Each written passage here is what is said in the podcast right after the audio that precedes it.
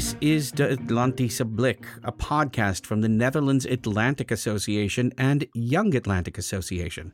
My name is Jonathan Goubert, and this episode is an extraordinary meeting of minds held in The Hague last June of 2023. The day was called the NATO Innovation Fund Shaping the Future of Warfare the NATO Innovation Fund is a multi sovereign capital fund initiated by NATO to stimulate the development of emerging technologies in security and defense. Its headquarters are soon to be established in the Netherlands. The title of the event, Shaping the Future of Warfare, is a question, really, because the expert guests fielded questions like what role will deepfakes, biotechnology, and even human enhancement play on the battlefield? And how will all this even be paid for? The expert guests were David van Weel, the Assistant Secretary General Emerging Security Challenges at NATO, Mariette Doornekamp of Deep Tech Equity NL, and the Intelligence and National Security researcher Agnes Venema. The day was hosted by Alex Krijger. Alex is the founder of Keiger and Partners, which helps businesses navigate emerging geopolitical challenges. So, here's Alex. Thank you all for being here. Uh, welcome at this event organized by the NL Atlantic Association, Atlantische Commissie, and American Chamber of Commerce in the Netherlands. Focus today is on this new initiative, also thinking about uh, the upcoming NATO summit in a few weeks from now in Lithuania. Introducing first uh, our guest, and thank you all three for being here. Agnes, uh, you're working on many things. Um, I've looked at your LinkedIn profile and some other things, the bio in the program of today, so maybe it's better if you explain it yourself. Um, you are security policy expert I've also seen you working in Malta, um, uh, working on um, investigating the emergence of disruptive technologies such as uh, artificial intelligence, machine learning. But your main focus seems to be, and correct me if I'm wrong, is let's say the legal implications, the moral implications, the ethical implications. Can you say more of the things you're working on at the yeah. moment that provide some context? Yeah, so so I kind of have a couple of hats. Um, as any of you Google me can also uh, see, I work also for the Ministry of Foreign Affairs. So I'm not here representing the ministry. Um, just to get that out of the way, I'm a PhD researcher. Um, I focus a lot on AI applications, um, particularly in the intelligence field, uh, so military intelligence and um, law enforcement intelligence. And um, as I do that, I also very much look at um, visual identification, and that kind of leads me to the the deep fakes, right? So the the forged videos, the the what we now very much like to call um, artificial media, or uh, uh, these these types of um, of things. So I, I research that. My background, however, is in human rights. So whenever I look at these new emerging technologies, I kind of automatically always apply a human rights lens to um, to these technologies. And so probably I'm here to sort of spoil the party a little bit, but um, just because we can doesn't mean we should, is sort of the tagline of all the research that I do. We really need to make sure that before we actually put something out there um, into the wild or release it to a public, we actually need to know what it does. And we kind of see that a little bit with um, uh, for example. All the discussions um, going on, the exactly, letter now from exactly, and even the people who've now developed it go, "Oh, we need it to be regulated." If you thought that, why did you release it in the first place? Um, so these are kind of the the debates really that I'm focused on. Okay, so when it comes, for instance, to this new NATO uh, Innovation Fund, yeah. what what would be? Um, uh, we discussed uh, before. You're positive about it. You said yeah, that's important. However, you do. What's your major concern about it? Where would you say, with your background, that's something to be really aware of? I think my major concern is um, we need to understand that whatever we uh, basically f- whatever research we fund, we need to basically work on the assumption that whoever we're fighting against, either on a moral level, on a kinetic level, um, they're also going to acquire this technology. Mm-hmm. Uh, specifically, if you look at sort of things like um, AI, right, the things that you don't need to physically move from one country to another, particularly those type type of technologies are so easily um, it so easily crosses borders. Um, and so, what some of you in the audience might still remember, if we, we, we look at the 1970s, I'm thinking, Urenco, we had here a PhD student, then postdoc, who um, went back to Pakistan with our Dutch nuclear knowledge, and the rest is history. Uh, that, but then sort of supercharged.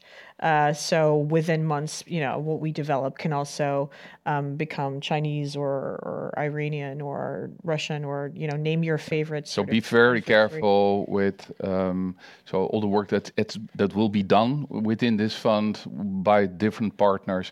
That uh, you strongly focus on the security side, etc., um, and the people who are involved, the businesses who are involved. Yeah. yeah. And so maybe just because you, you can doesn't mean you should develop mm-hmm. something if you think the risk is that big, if it falls into what we'd like to call the wrong hands. Okay, thanks, thanks. Um, Mariette Doornekamp, um, you held uh, several positions in board of directors, supervisory board, uh, different industrial companies, financial institutions, and at the moment you started uh, your own investment fund, Deep Tech Equity NL, as a partner. Um, many things uh, you worked on. Um, when you look at this new initiative, which is being set up in a way which you understand, uh, mm-hmm. um, what what were your first thoughts? Good initiative, well structured, well organized.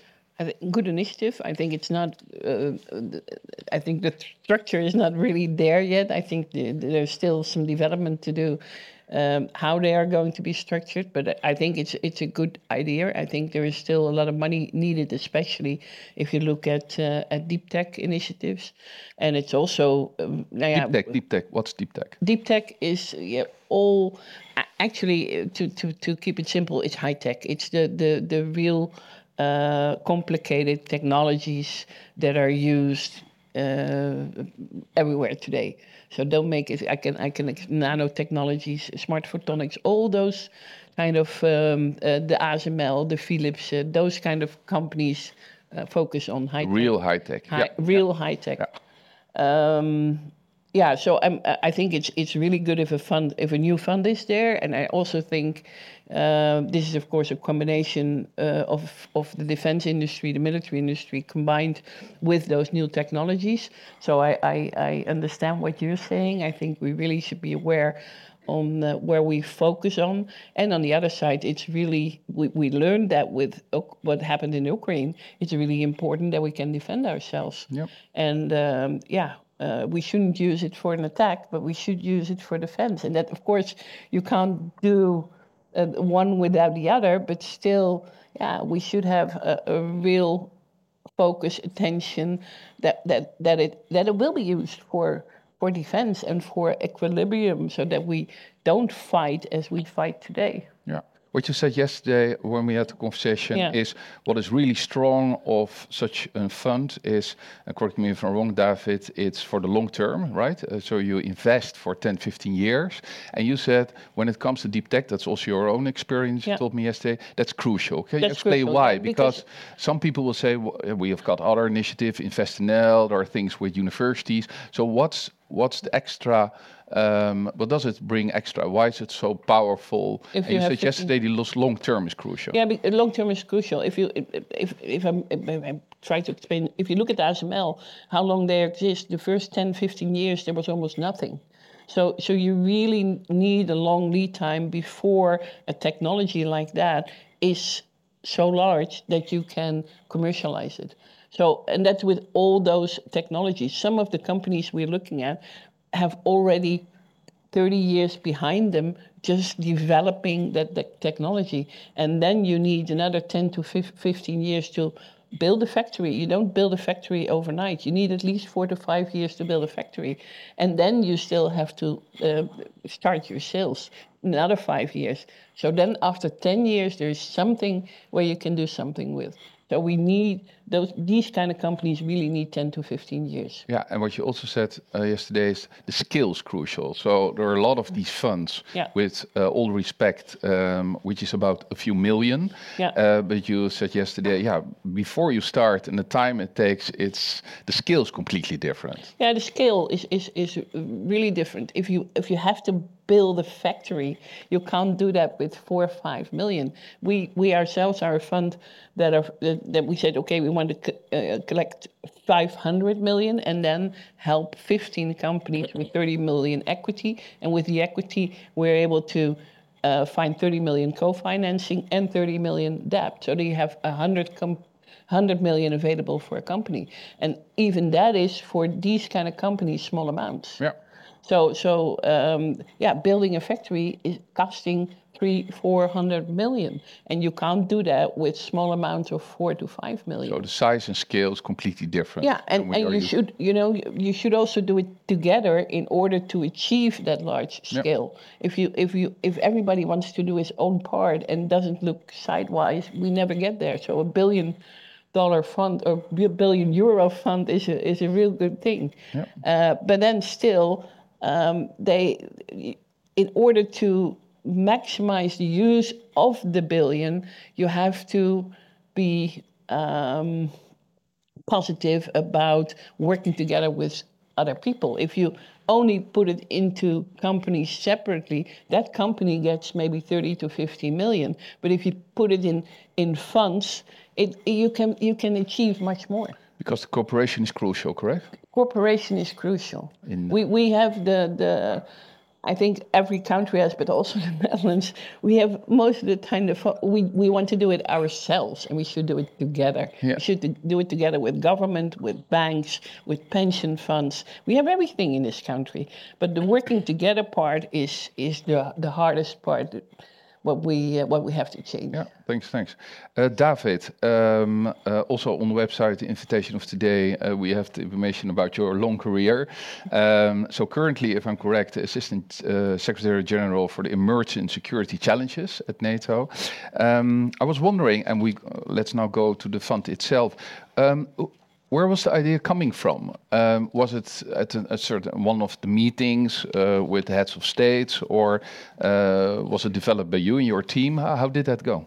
The heads of state and government, uh, I'm revealing a secret here, but they Ah, don't come yeah, up yeah, with we keep most ideas themselves. yeah, Uh, We, we help them in that.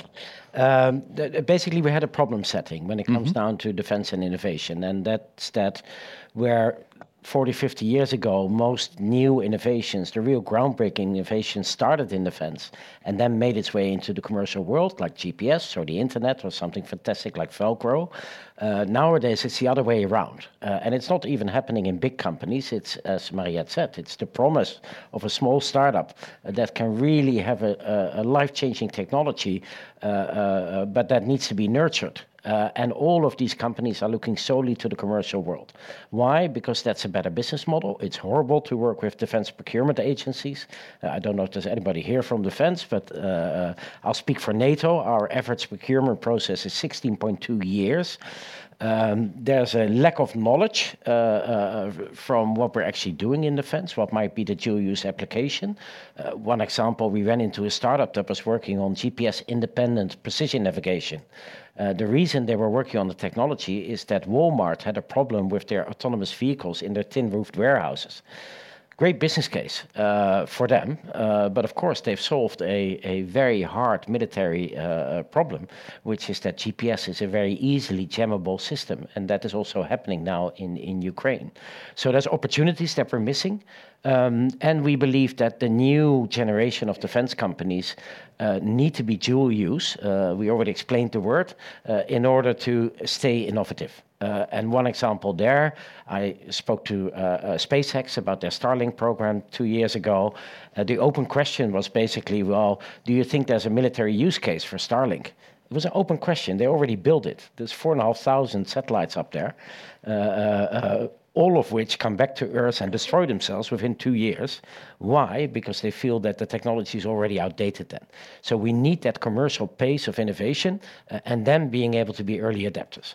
Well, as the organization, uh, as NATO is, is not geared out uh, to interact with the players that we need, that's where the idea came for Diana, which is our own accelerator network, uh, to help accelerate really young companies, basically with ideas, bring them to minimum viable product, uh, product uh, and then you need cash uh, and a lot of cash uh, to then invest in these companies to take the risk uh, to make them successful. And that's where the NATO Innovation Fund came from. Yeah, and if you look at the NATO Innovation Fund, it will be formally launched during the NATO summit in Lithuania, correct? So uh, in a few weeks from now.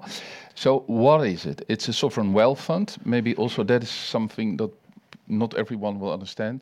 And Mariette will know, but Yeah, Mariette will know better than I do. Even. yeah, yeah, yeah. I negotiated the LPA, but I didn't know what LPA was before we actually Yeah. entered into negotiations. Yeah. Uh, it's actually the world's first multi-sovereign uh, venture capital fund. So it's uh, multiple 22 countries. 23, uh, because Finland is the latest edition, and yep. I'm having my fingers crossed for the 24th, which would be Sweden, uh, which also, of course, has an excellent uh, innovation ecosystem. So hopefully they can join us before the summit and, and become a part of the fund. Um, but a lot of people said when we came up with the idea, uh, NATO can't do investments in companies uh, because it's not geared out to do that. And I fully agreed. Uh, uh, and that's why we chose a model, a real commercial model of a venture capital fund, where the nations that provide the billion euros are limited partners, which it's normal for any venture capital fund, so they don't have any say over individual investments.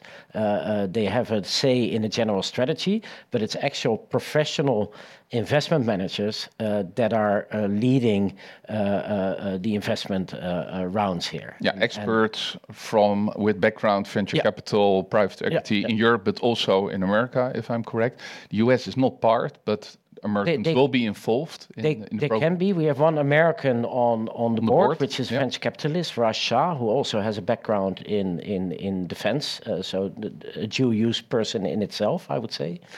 Um, but of course, in America, there is a lot of venture capital. There's much more experience there in how to do this uh, than there is here in Europe. So it was logical to have an American on the board. And I'm also pretty hopeful that in a, a new sub fund, we could also see the US participating uh, together with Canada. Yeah, thanks. It's also really Yeah, good if we have Mariette? if we have some development in this field in Europe. Yeah. Because it's it's that's the I think one of the problems that the United States has all the venture capital funds. Yeah. And that means that our finance structure, our infrastructure in Europe and in the Netherlands is below par. So it's it, we, we really should focus that we have these kind of funds in Europe and in the Netherlands as well. So that's also one of the reasons why we started our fund because we really saw that that that yeah that is lacking th- that infrastructure. We we I, I if I'm uh, we've thrown it away in the past years because we always thought that the Americans could do better. We should start it restart it here in Europe and in the Netherlands again. Mariette, uh, venture capital fund, how, how does that work? Can you explain it maybe also to the audience? Yeah, Oh. It's almost a pub quiz. No, yeah, the, it's almost a pub quiz. Yeah. uh, how does it work? It, it, uh, the, the the fund itself gives capital to a company, and then that company has equity, and with that equity, it's more in, it, it's more able to attract money from the outside in the form of co-financing, other equity partners, and other um, bank loans. So that means with the equity from a fund, you're as a company you're able to attract more money Yeah. and to grow. Yeah. That's maybe to put it simple. And and that's you also mentioned the patience. That's also the reason that we've chosen a runtime for the first sub fund of 15 years. yeah, yeah, but To especially provide that you- patience. Yeah. yeah, because you because you- with the techniques you are focusing on, you you you could be sure that will take ten to fifteen years to to make those companies yeah uh, so big that you can do something with them. How will it work, David? How will it work in practice? So maybe there are people here in the room or uh, at other places who already thought, "Hey, NATO is coming up with this in innovation fund. I might be interested." How does the process work? Because there's an independent board. Um, it's a, t- I think, ten-year uh, period, 1.5 billion.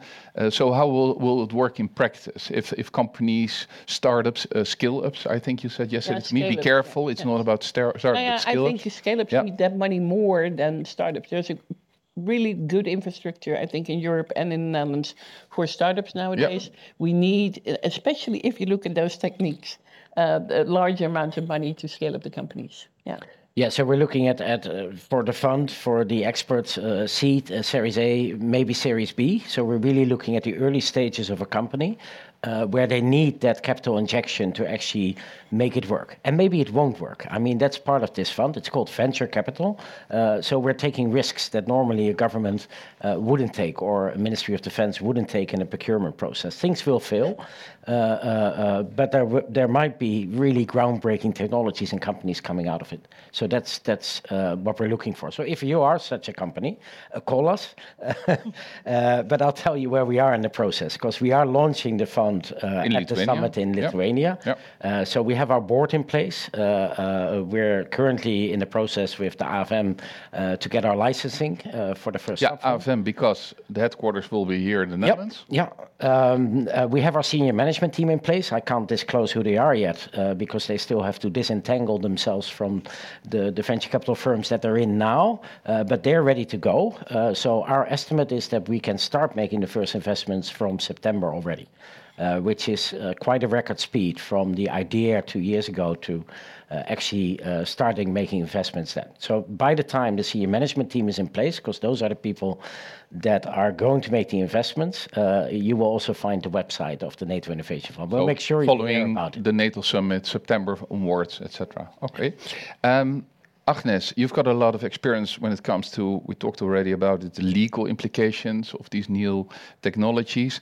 Um, if you look at, let's say, um, how David and Maria described the way it's being organized, um, recently I think you said something also on LinkedIn about these new programs. You said be careful about the potential legal implications, at what cost, the potential moral implications. Can, can you elaborate a little bit more on that? Yeah. Where, where would you give David and his team advice on, let's say, make sure that happens uh, in the right way? Well, I would hope that that would already happen at the application mm-hmm. stage where you're looking for, you know, which companies are we going to fund, which technologies are we going to fund, and um, just to be clear, because there might be certain legal or moral aspects, doesn't mean you shouldn't fund it, right? It's not a red line to say if we're looking at you know, for example, autonomous weapon systems is a very popular one. The, the killer robots. Um, there's there's a lot there that that in, according to humanitarian law, human rights law, um, that that there is that legal framework. There is that guardrail where you say, okay, we need to have a human in the loop. Now that has been then sort of brought into we need to have um, a meaningful human in the loop. What does that mean? That also means that we need to start actually training people who are operationalizing these systems in technology bias, right? Because um, if I look at a lot of people here in the room, quite a lot of us have at least grown up with technology or that technology has been introduced over their lifetime. But have we ever learned really to question the technology? If your computer gives you an error, you're going to start searching, what did I do wrong? You're never going to question what did the machine do wrong. Mm-hmm. And that is one of these examples is, you know, we need to we need to as humans also evolve with this technology. And that means that we need to change behaviors, and behaviors are difficult to change, not impossible. Um, but that is something that I think is very valuable to also have people with that expertise, um, you know, involved in the fund in in looking at um, okay, what is what is this technology going to give us? Uh, what misuses do we potentially see? Because a lot of these sort of debates on emerging disruptive technologies, people go like, "It's been released and we didn't know." And well, there's people who knew. You just didn't invite them on board when you had the meaningful discussions about, you know, what are we going to do with this. Um, so I think that's very important, and I'm, I'm, I'm, you know, maybe I'm slightly advocating for people like me, but social scientists, uh, legal experts, uh, f- philosophers uh, who, who specialize in ethics, all these types of people are very valuable to have in this process. Um, so that would be sort of my main takeaway on that. Okay, thanks. And yeah, David, I assume you take this all into account. You also have seen, of course, the letter from Elon Musk and all the other tech, high-tech uh, uh, leaders. There's now also a Dutch uh, letter from uh, people who are involved in new technologies. So can you say more about it? Uh, just on the way over here, yeah. two and a half hours with traffic jams uh, to listen to the radio. Okay. I was listening to BNR, and there was a very interesting discussion with an AI expert mm -hmm. from TNO. Uh, and just to illustrate how the computer doesn't do anything wrong, but you ask the wrong questions uh, in AI, he uh, said that he told his uh, uh, vacuum cleaner robot, he programmed it uh, to keep the house clean. And it ended up with the robot closing the door so he couldn't get in. because that keeps the house the cleanest, uh, which is a very good solution. Interesting. It was just that the problem yeah, yeah. Uh, that was posed to the AI was the wrong uh, problem set. So very much agree that we need to get accustomed to how to interoperate with this technology before we use it. For us, responsible use is at the core of everything we do with technology. So if we don't incorporate our democratic values and norms into our technology, even if we use it for security and defense, uh, then we're losing what we're fighting for. Yep. Uh, so when it comes down to AI, uh, we have a strategy with principles of responsible use in there. Uh, we have a data and AI review board, including social scientists, ethics professors, end users. Uh, so it, it's it's like a Star Wars Boris of people uh, that I negotiate with on certification standards for AI. We've done the same for autonomous weapons. Uh, and the next one we will tackle is biotech and human enhancement. And of course, uh, you can just let your imagination go on the horrible things that you could do from that field. Uh, let's be clear, we need to monitor potential adversaries on seeing what they are doing with that technology, uh, because we need to be able to defend ourselves against technology, even if it doesn't have our moral values incorporated. But from our side, uh, we will stick to. Yeah, okay, thanks. Those. Mariette? Yeah, I think the, the ethical and moral aspects are also very important because with a fund, you want to be able to attract more money, uh, co-financing and, and debt from banks. And I think especially the moral and ethical uh, aspect is also very uh, important for co-financing. And, and there is still, I think, with banks and with co-financers, a hesitation to enter in this field. So I think you should be really aware that... For instance, that, banks? For instance, you banks, see this already yeah, with... Yeah, yeah I think yeah. Triodos probably won't, won't yeah. finance anything that has to do with... Uh, with uh, these kinds of aspects. So, so if you can upfront change that and, and put that aspect in, that will help companies. I, I also understood that, that EU money is not available for companies that have more than 30% on um, uh, the military. And, and if you, on one way, are funding a fund like this, and on the other side, the EU money is not available for the companies you invest in, yeah, then then we're not going in one direction. Uh, it, it's ridiculous indeed. I mean, Yeah, before no, the invasion in Ukraine, I'll the, put it mildly. the EU taxonomy that was in the work would put the defense industry at the same level as tobacco and porn. Uh, so that would mean that we are scaring away our own defense industry, and we would end up buying Russian weapons to defend ourselves against who? Uh, Russia. It, it's it's ridiculous. So Yeah, if so there's one, Maybe explain it a little bit more. So, uh, traditional companies, I worked at Shell, for instance. Yeah. I think they almost always have an AA plus rating. But the new companies, when they come, for instance, in the new that- technologies, that's- it's that's a even- difficult one. And that's another aspect. Yeah. So if, if you look at all technologies, uh, that that's uh, that's uh, if you that's also one of the things that has to be changed. If you look at rating agencies, they Indeed. rate Yep. companies, traditional companies, fossil-oriented companies with very high ratings because they have an excellent balance sheet, and new technologies that are upcoming uh, they have a rating that, you can't even find. So their their financing, uh, uh, their interest rates that they get from financial institutions will be much higher. So there are a lot of things that are not arranged today that we should change. And and one of the things is also, you know, if, if you need if you want to grow a company, you need EU money, and that's available for co- all companies, but not if you are in the military field. Yeah. And that's in a way it's stupid. So I agree with the terms you use. Uh, uh, uh, it's stupid. You can't. You we, we you really have to think about all those things before you enter uh, the, the, this part because otherwise it's it's not going to work. yeah, it, because it's too costly. It's also. too, yeah, it's too cost. It has two sides. So it has the side from financing and the pricing of financing, but it also has the side that, that the availability of money is not there. Yeah, indeed. Yeah, Dav? Well, we've really thought about this. Uh, one, we saw that there's an issue in actually uh, financing companies that can work in a dual use, and the EU uh, uh, example that you mentioned is, is a very good one. Uh, so we wanted to provide an alternative there. Uh, but also, I mean, the NATO Innovation Fund is actually going to be an ESG light green fund.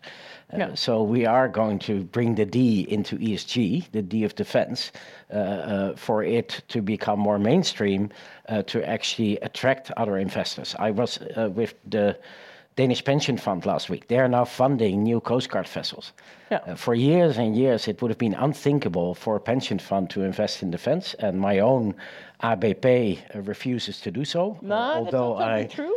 okay, Mariette was, Mariette was in the you're on the board, board. Good. No, Well, no, no, that's, because that's good was- to know. yeah, no, no, no. Uh, but but that that that can change now. I think there's Yeah, an it has to. opportunity. I spoke to the EIB. They're willing to see with their new fund, their two billion fund, uh, whether or not they can engage in dual-use funds as well. So hopefully we get a better investment environment. It was always a Mariette? discussion in the ABP board because we have, of course, the, the, 30% of our members are in the defense industry. So we, we can't say no to financing uh, the defense industry. but it, of course, you know, cluster weapons is has been a real difficult issue also in the board of ABP.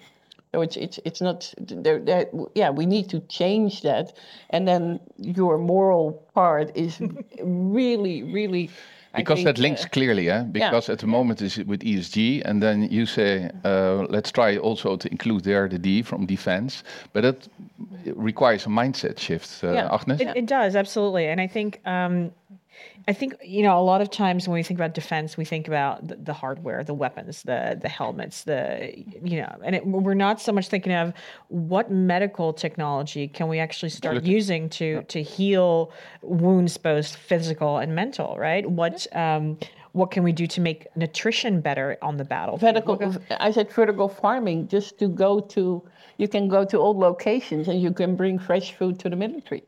So all these all these applications are also in the defense field but it's um, i think it's sort of human nature to immediately think of, of guys in, in green suits with with guns. Yeah. right? And not about what can we use uh, what technology can we actually build in an f-16 that also helps you know your flight from from amsterdam to new york uh, go faster. Like these these type of And things the greener. dual use and greener um, these types of dual use i think i think that that requires that m- mind Yeah, shift. good point. One example from Ukraine here, there is not a frontline unit that now wants to turn on a diesel generator. no. Uh, because with all the drones with acoustic sensors, uh, I mean, that's the first giveaway of your position. So actually, uh, uh, quickly implementing green technology uh, is helping uh, uh, them on the battlefield. yeah. Okay, very good. Maybe one more time. It seems to be obvious, but the why? Why has this been uh, invented? This moment is it related to the war in Ukraine? Can you say a little bit more about, um, yeah, almost the business case, uh, the why regarding this fund? Yeah, I already said we've lost the connection as uh, defense and security to where the real innovation happens. So And we is in Europe, uh, the alliance. Alliance as a whole. I would Yeah. say the problem is a little bit smaller in the US uh, because there's more inclination to work with defense or to work on use, and you have institutions like DARPA there uh, that have a, a three billion a year budget for. Uh, uh, long shots in in the dual use or even single use uh, sphere, but here there's clearly a gap, both in capital but also in engagement. So Diana is on the engagement side, uh, writing out challenges, being located at universities. The headquarters at Imperial College in London. Uh, I visited it yesterday. It's, it's you, you can't avoid students and young people uh, and a diverse audience when you walk into it. That's very different at NATO H, H, HQ, I can tell you. Um, uh, uh, so it's about engagement and it's about making use of the opportunities that are there to benefit on the defense side, but also to benefit civilian side. And and energy uh, is one of the big examples for me. The military can be a trailblazer in the energy transition because we have ships, we have aircraft, we have uh, people uh, in the field. Um, so we can trial new technologies there to see if they can be scaled for the whole of society. That's quite a Yeah, that's quite a difference also from where where defense have traditionally, um, so, sure, especially DARPA and IARPA in the U.S. have been at the forefront of, of uh, development of technology. But um, I would say most of the militaries, traditionally speaking, are not very fast moving, very innovative um, governmental institutions. Although you have to ask, does like not go for all government institutions? But one of the things is what I did want to also mention is you know we talked a little bit about there's more funding available in the United States. That also comes with a rule book almost i would say right if you look at sort of the legal aspects, but also um, just their interpretation of things that we perhaps consider uh, fairly obvious. Take take the right to privacy. We have a very different take on that here in Europe than they have in the U.S. So when you have all that technology being developed in the United States, and you have it implemented here because that's well, you know, we work together, you sort of automatically import their interpretation of what we have all considered as a right here in sort of the, the general West, if I can call that. Um, so by also bringing that investment here to Europe, we can do some standard setting of our own rather than sort of trailing behind uh, Silicon Valley. Good point. Good point. Um, is that also what you would recommend there? Yeah. I agree. Yeah. Okay, uh, we come to the end of the program. So thank you all uh, for attending. And first of all, thanks uh, to the three of you, uh, Mariette Doornekamp, Agnes Venema, and David uh, van Weel. I would like to thank all of you for attending, and uh, I would like particularly also to thank the team from, from Anna, Veerle, and the others from the Atlantic Association. Of course, also American Chamber of Commerce. Uh, thank you, Elke, for being here, and the people from Nieuwspoort who've organized this uh, in a fantastic way. So thank you all again for, for being here. All the best uh, with all your work, and um, hopefully uh, the fund will be a big success. And uh, yeah, your invitation, I think, is clear uh, for the universities, for the scale-ups, for the startups. Um, so it's not only headquarters in NL, it's um, also probably a lot of business, and that's what we like in the Netherlands, the Koopman. But let's not forget uh, forget the dominee. I'm the son of a dominee, and um, so that's I think what uh, Agnes emphasized uh, today. So thanks again.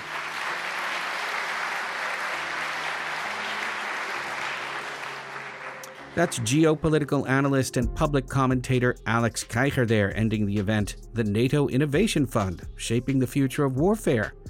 The Netherlands Atlantic Association has many fascinating and exciting events just like this one all year round. Just go to atlcom.nl to find out more and sign up for the newsletter. That's atlcom.nl. And while you're at it, why not look for the association on social media? You can find them on LinkedIn, Twitter, and Facebook. Well, that's it for this edition of De Atlantische Blik from the Netherlands Atlantic Association and Young Atlantic Association. I'm Jonathan Gruber. Thank you for listening.